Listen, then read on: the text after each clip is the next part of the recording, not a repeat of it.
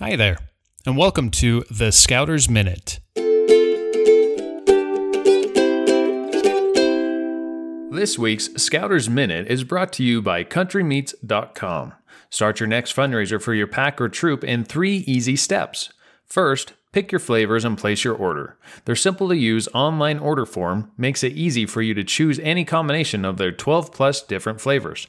Second, sell them for a dollar each. And third, count your profits. You'll receive 45% profit on each snack stick. Also, check out their new contactless fundraising options. Go to countrymeats.com slash sample dash pack to request your sample box today. Now, on to this week's Scouters Minute. Who here has been guilty of telling a fish story? I know I have plenty of them. As friends, we enjoy telling these stories and reacting to them around the campfire. With each storytelling, the size of the grizzly bear gets larger and larger, along with the size of the rapids that flipped our raft.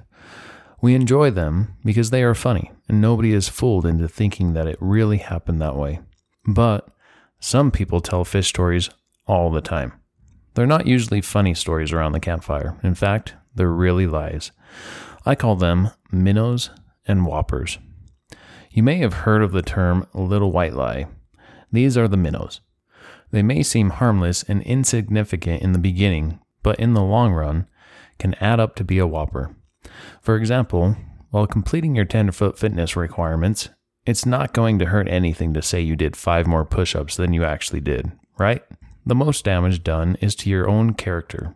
A scout is trustworthy, right? Each time that we tell a minnow, it gets easier and easier to do so. At the same time, it becomes easier to tell a whopper of a story. These big lies are the ones that have the chance of hurting somebody.